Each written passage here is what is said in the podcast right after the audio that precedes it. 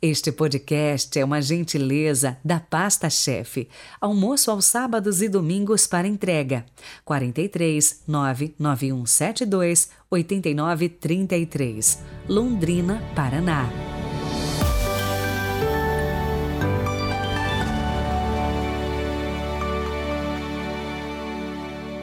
Olá, bom dia! Bem-vindos a esta quarta-feira, 5 de outubro de 2022. Hoje tem missa votiva do Padre Pio. Então não deixe de enviar para mim os seus pedidos de oração, as suas intenções.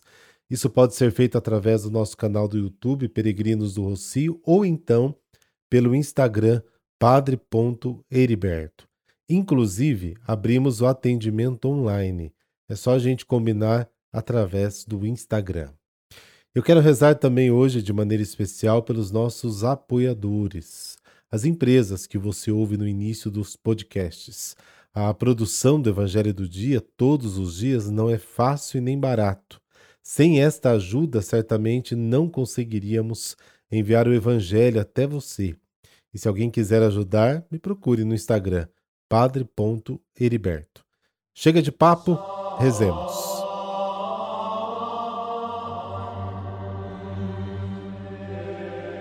Pelo sinal da Santa Cruz, livrai-nos Deus, nosso Senhor, dos nossos inimigos. Senhor, que nos criastes em vossa sabedoria e nos governais em vossa providência, iluminai nossos corações com a luz do vosso Espírito, para que por toda a vida vos sejamos dedicados. Amém.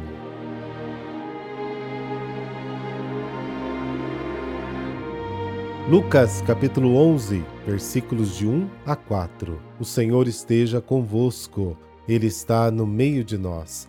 Proclamação do Evangelho de Jesus Cristo segundo Lucas. Glória a vós, Senhor. Um dia Jesus estava rezando num certo lugar. Quando terminou, um de seus discípulos pediu-lhe: Senhor, ensina-nos a rezar, como também João ensinou a seus discípulos. Jesus respondeu: Quando rezardes, dizei: Pai, santificado seja o teu nome. Venha o teu reino. Dai-nos a cada dia o pão de que precisamos e perdoa-nos os nossos pecados, pois nós também perdoamos a todos os nossos devedores. E não nos deixes cair em tentação. Palavra da salvação, glória a vós, Senhor.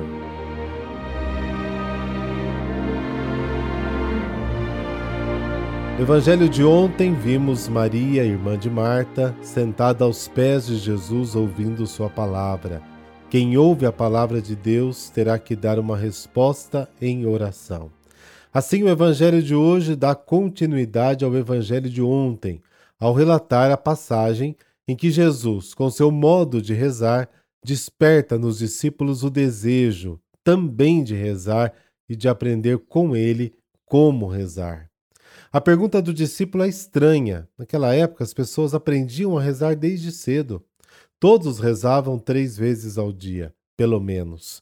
De manhã, ao meio-dia, à noite, eles rezavam muitos salmos, tinham suas práticas devocionais, salmos, reuniões semanais na sinagoga, reuniões domésticas diárias, mas parece que isso não era o suficiente. O discípulo queria mais ensina-nos a rezar. O desejo de rezar está em todos, mas a maneira de rezar requer ajuda. A forma de rezar amadurece ao longo da vida e muda ao longo dos tempos. Jesus foi um bom professor de oração. Ele ensinou a orar com palavras e testemunho. No Evangelho de Mateus, de forma bastante didática, Jesus resume todo o ensinamento em sete pedidos dirigidos ao Pai. Aqui no Evangelho de Lucas, os pedidos são cinco. Nestes cinco pedidos, Jesus retoma as grandes promessas do Antigo Testamento e pede ao Pai que nos ajude a cumpri-las. Os três primeiros, ou os dois, dependendo do evangelista, nos falam da nossa relação com Deus.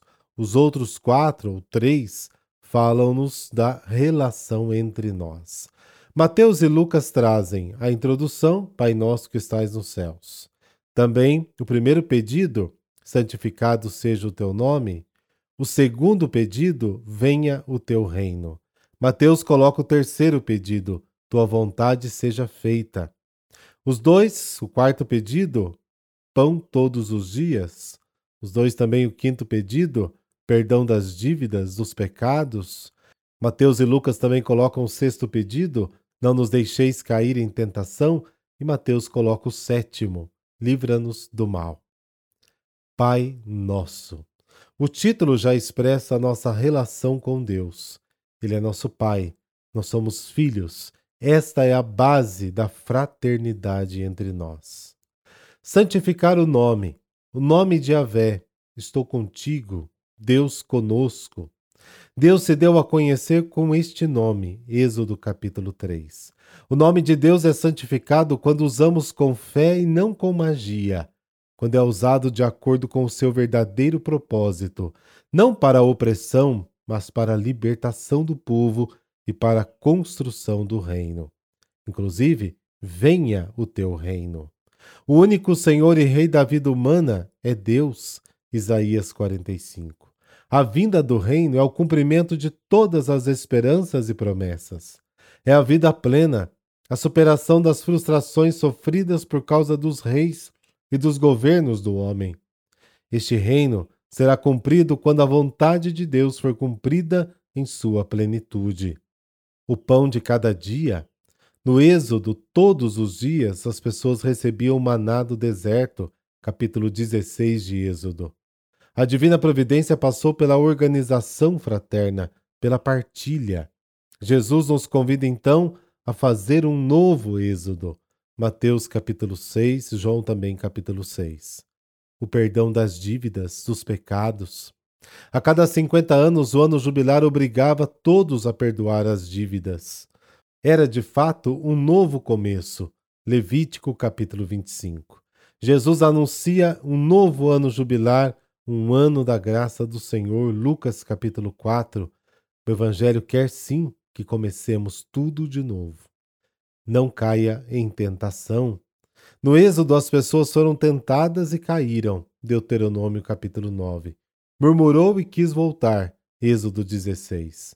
No novo Êxodo, a tentação foi vencida graças à força que as pessoas receberam de Deus. 1 Coríntios capítulo 10.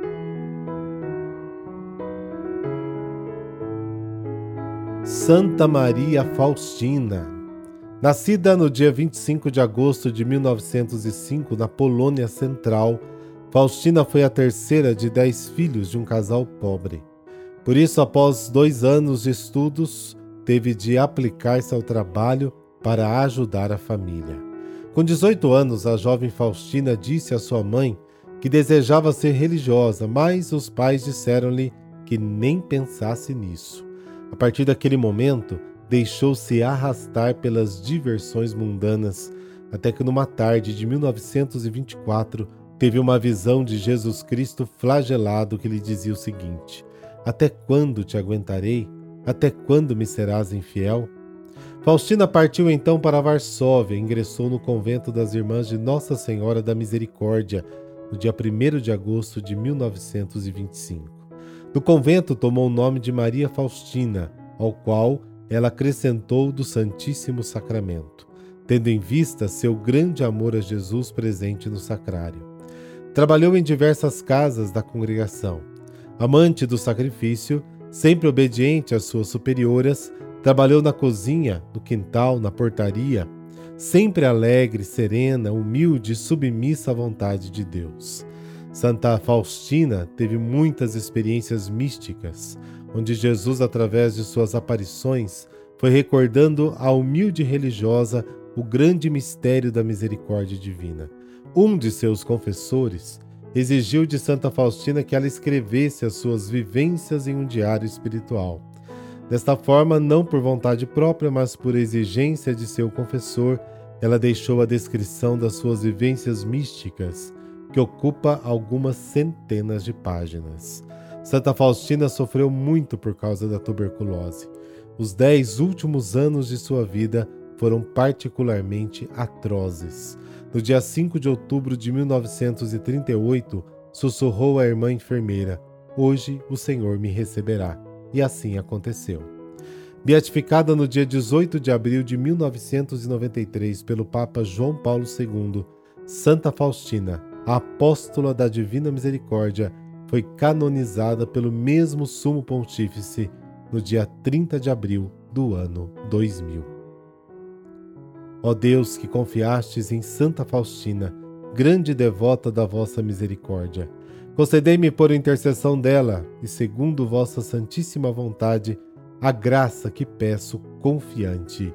Por vossa dolorosa paixão, ó Rei da Misericórdia. Amém. Santa Faustina, rogai por nós. E por intercessão de Santa Faustina, dessa bênção de Deus Todo-Poderoso, Pai, Filho, Espírito Santo. Amém. Boa quarta, até amanhã.